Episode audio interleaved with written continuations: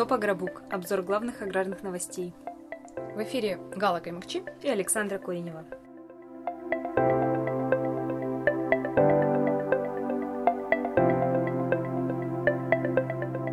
Доброго дня всем, кто пашет и не пашет, доит, откармливает, стрижет, в общем, всем, кто работает в самой главной отрасли экономики. Вы слушаете обзор аграрных новостей за неделю. Минеральные удобрения обложат пошлиной. Субсидию на зерно пообещали дать всем. А от корму бычков решили помочь из федерального бюджета. Обо всем этом в сегодняшнем подкасте Топ Агробук.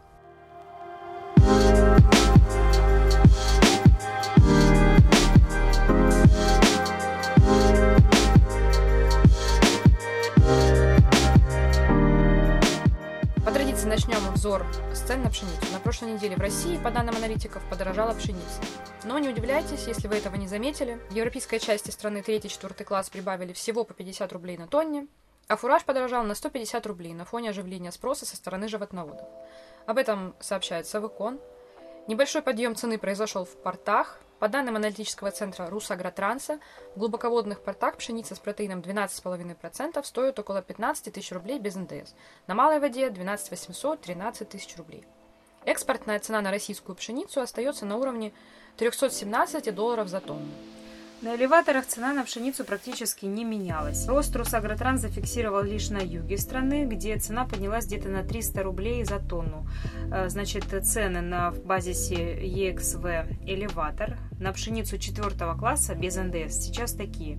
Юг 12 213 тысяч рублей, центр 10 800 11 100 тысяч рублей, Поволжье 10 700 11 500 тысяч рублей за тонну и в Сибири 9 500 10 тысяч рублей за тонну. Ну, то есть на юге цена наиболее высокая, в Сибири она наиболее низкая.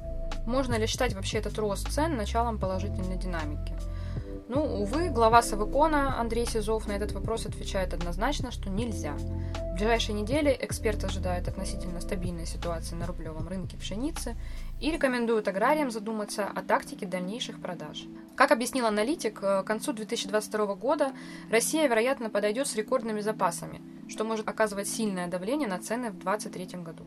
И с этим сложно не согласиться, учитывая, как слабо шел вывоз зерна в начале сезона – да, он значительно отставал э, не просто от тех рекордных темпов, которые должны были быть с учетом рекордного урожая, но и даже от прошлогоднего сезона, который был отнюдь не рекордным. Вот только в октябре-ноябре экспорт зерна сильно ускорился, и вот только-только сейчас, к концу ноября, мы наконец преодолеем показатели прошлого года. По данным Росагротранса будет экспортировано 20 миллионов 200 тысяч тонн пшеницы. Это на миллион семьсот тысяч тонн больше, чем за июль-ноябрь 2021 года. Ну, конечно, это гораздо меньше, чем следовало бы вывести для стабилизации цен. Все аналитики в один голос говорят, что к июлю 2023 года мы подойдем совершенно громадными запасами зерна. И на этом фоне выглядит довольно странно то, что Минсельхоз сейчас утверждает квоту на вторую половину сезона в размере 25,5 миллиона тонн. Вот. Ну, то есть в этой квоте нет никакой нужды. Кстати, на это обратил внимание и Владимир Петриченко из компании «Прозерно». Он сказал, что вообще-то в текущих условиях квота должна составлять не менее 30 миллионов тонн. Ну, иначе зачем просто оставлять лишнее зерно в России?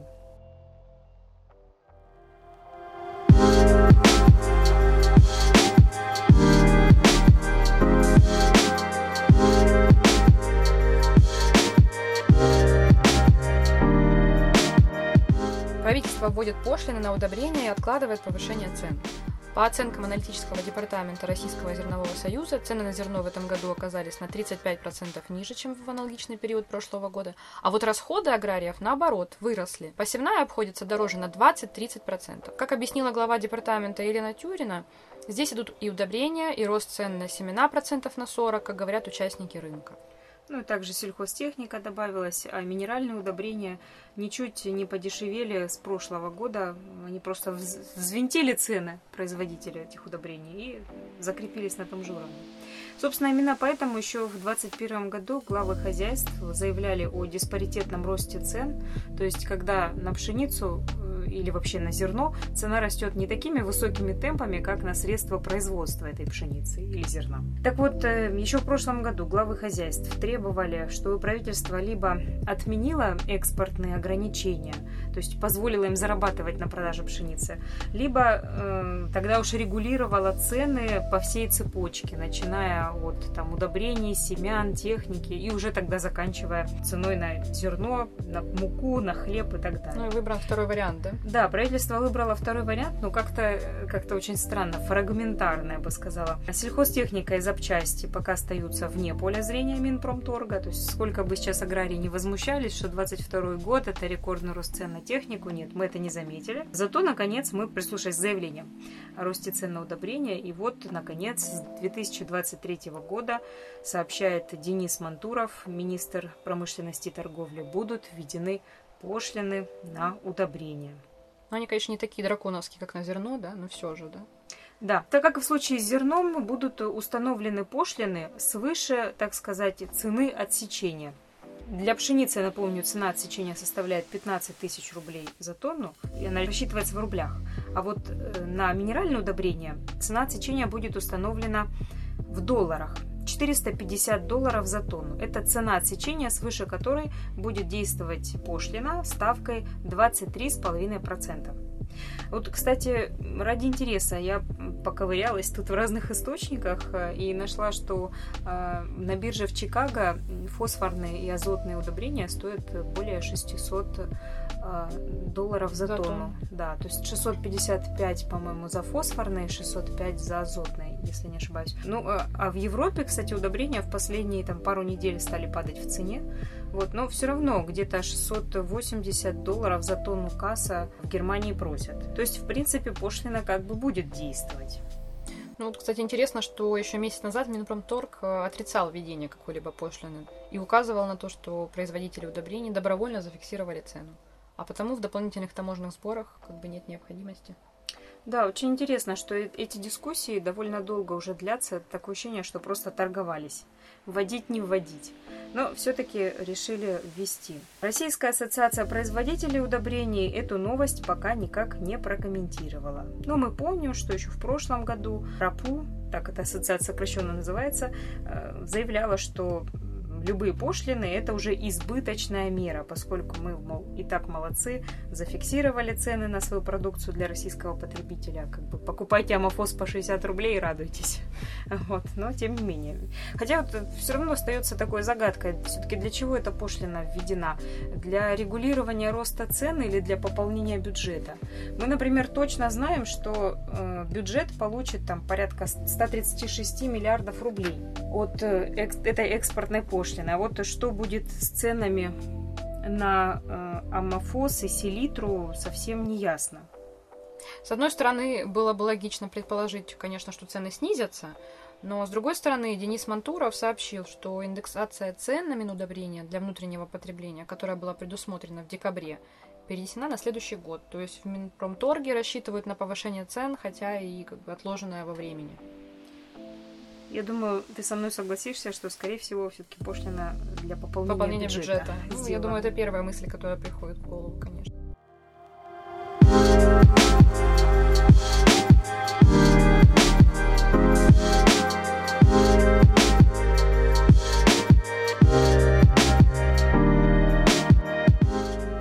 Ну, э, стоит сказать, конечно, справедливости ради, что животноводы сейчас чувствуют себя гораздо лучше, чем в прошлом году. Практически в два раза снизилась цена на соевые бобы, подешевели шрота и жмыхи. И хотя затраты на вакцины, премиксы выращивание сочных кормов выросли, рентабельность ферм в этом году должна немного повыситься. Посмотрим потом на аналитику. К тому же государство решило внести вклад в развитие мясного скотоводства. В 2023 году в России появится новый вид господдержки – субсидия на производство говядины. Об этом сообщает телеграм-канал Минсельхоза России – Компенсацию смогут получить те, кто сдал на переработку животных в возрасте до 24 месяцев. Субсидия будет рассчитываться по ставке на 1 кг живой массы. И размер субсидии Минсельхоз не уточняет, но указывает, что в 2023 году на этот вид господдержки будет направлено 600 миллионов рублей. Вот тут бы должны звучать фанфары, и стоит, наверное, радоваться, потому что сумма такая звучит 600 миллионов рублей. Кажется, что она большая. Кажется, что она большая. Но вот много ли это или мало? Мы решили посчитать. Есть такая прекрасная организация, называется Национальный союз производителей говядины. И вот этот союз оценил производство говядины в 2021 году в 1 миллион 660 тысяч тонн. Но я сразу уточню, что речь идет обо всей говядине, не только о бычках, которых сдают там год и 8 месяцев. Да? Здесь учитываются также молочные коровы, которые просто ну, в силу возраста были выбракованы из стада там, или не оплодотворились и все такое. Поэтому, конечно, это производство говядины в целом, не только мясных бычков. Но, тем не менее, ради интереса мы взяли вот эту сумму, 600 миллионов рублей, и разделили ее на тот миллион шестьсот шестьдесят тысяч тонн, который, тон, тон, тон, да. который был произведен в прошлом году. И подумали, ну, как бы... Сколько составит сколько на килограмм? На килограммчик. Да. И что у нас получилось? 36 копеек. Это превосходно. 36 копеек. Учитывая, сколько стоит говядина в магазине сейчас, то эта субсидия будет просто бесполезна. Ну, конечно, нет, можно отсюда этих молочных коров-то выбракованных все-таки убрать, убрать, вычесть, да. да. И оставить непосредственно бычков. Ну и тогда у нас станет целых 3 рубля беспрецедентно. Ну, да, может просто. быть 3, да. Если может. представить, что все-таки мясное скотоводство это там десятая часть от э, всей, всего производства говядины, то, наверное. Ну, посмотрим, как это будет на деле. Да.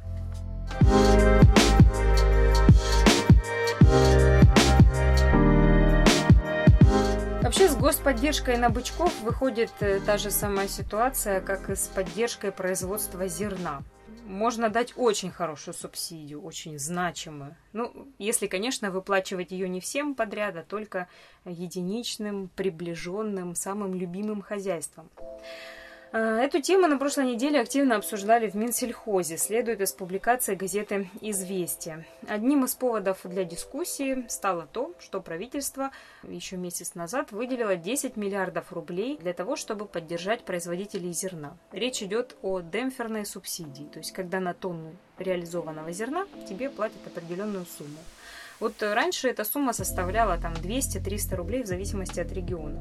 И, конечно, аграрии возмущались, потому что пошлина забирала там по 5 тысяч, а получали они 200 рублей. Ну, это просто даже смешно, как издевка.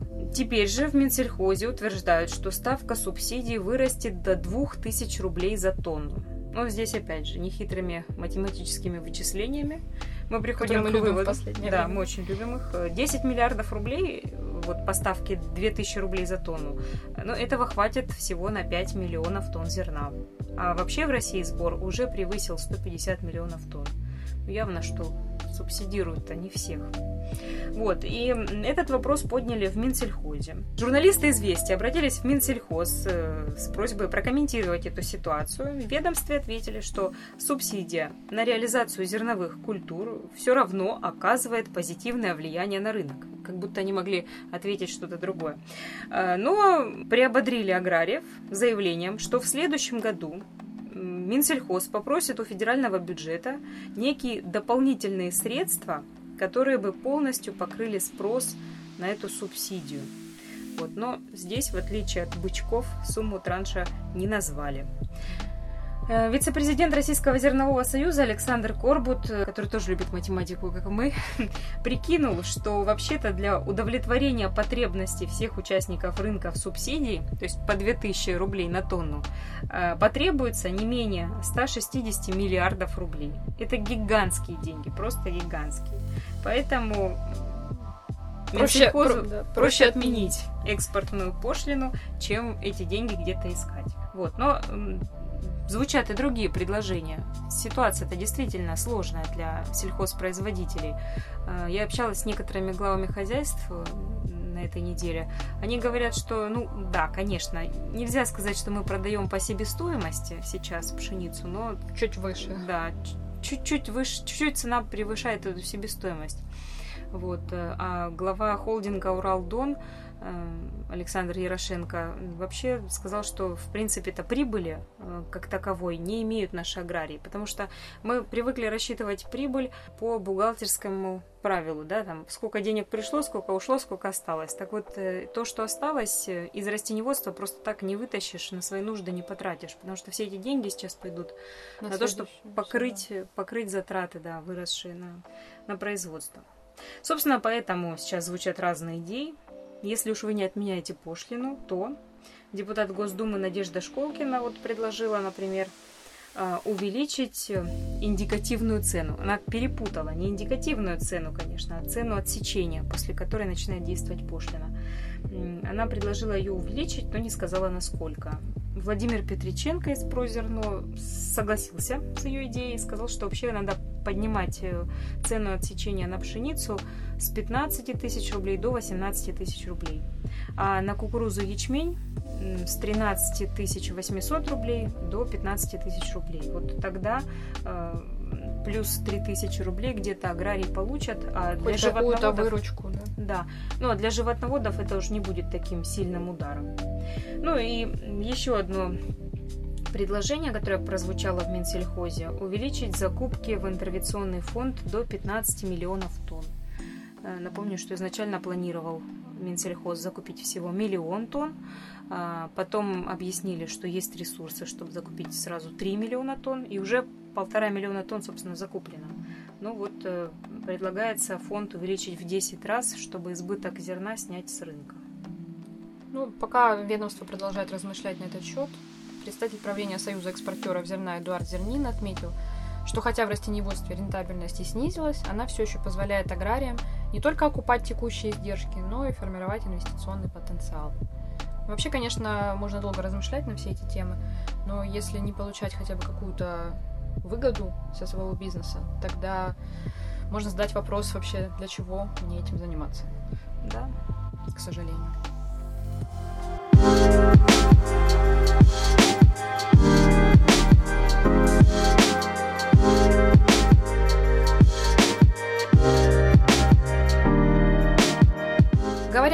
Хозяйстве и о его рентабельности, мы, конечно, не можем обойти стороной и общие экономические вопросы. Владимир Путин дал поручение правительству подготовить новые предложения по росту минимального размера оплаты труда. До 2021 года МРОД был равен прожиточному минимуму на душу населения.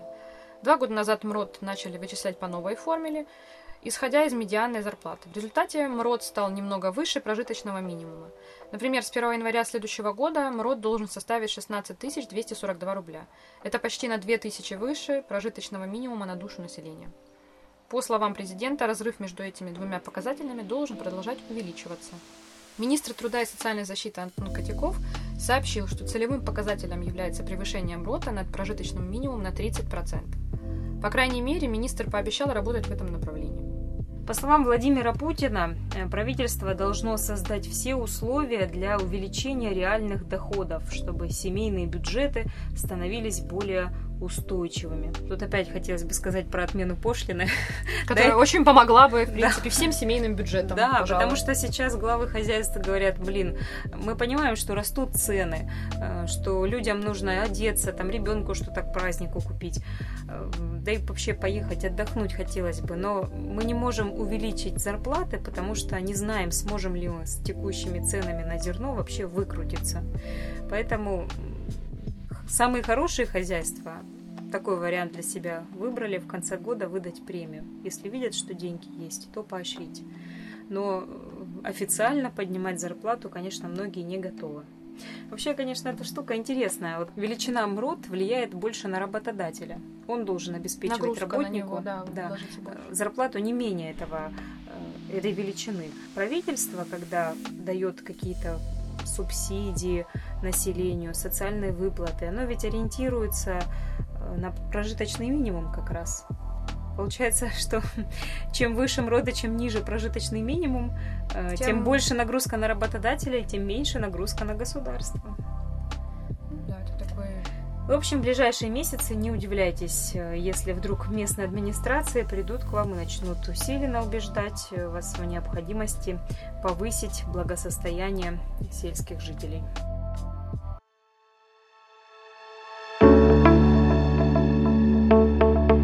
На этом наш подкаст сегодняшний завершен. Мы благодарим вас за внимание, за подписки. Оставайтесь с нами. Вступайте в наш телеграм-канал Агробук. Да, и заходите на сайт, у нас много всего интересного. До новых, как сказать, встреч или до новых прослушиваний, друзья. Пока.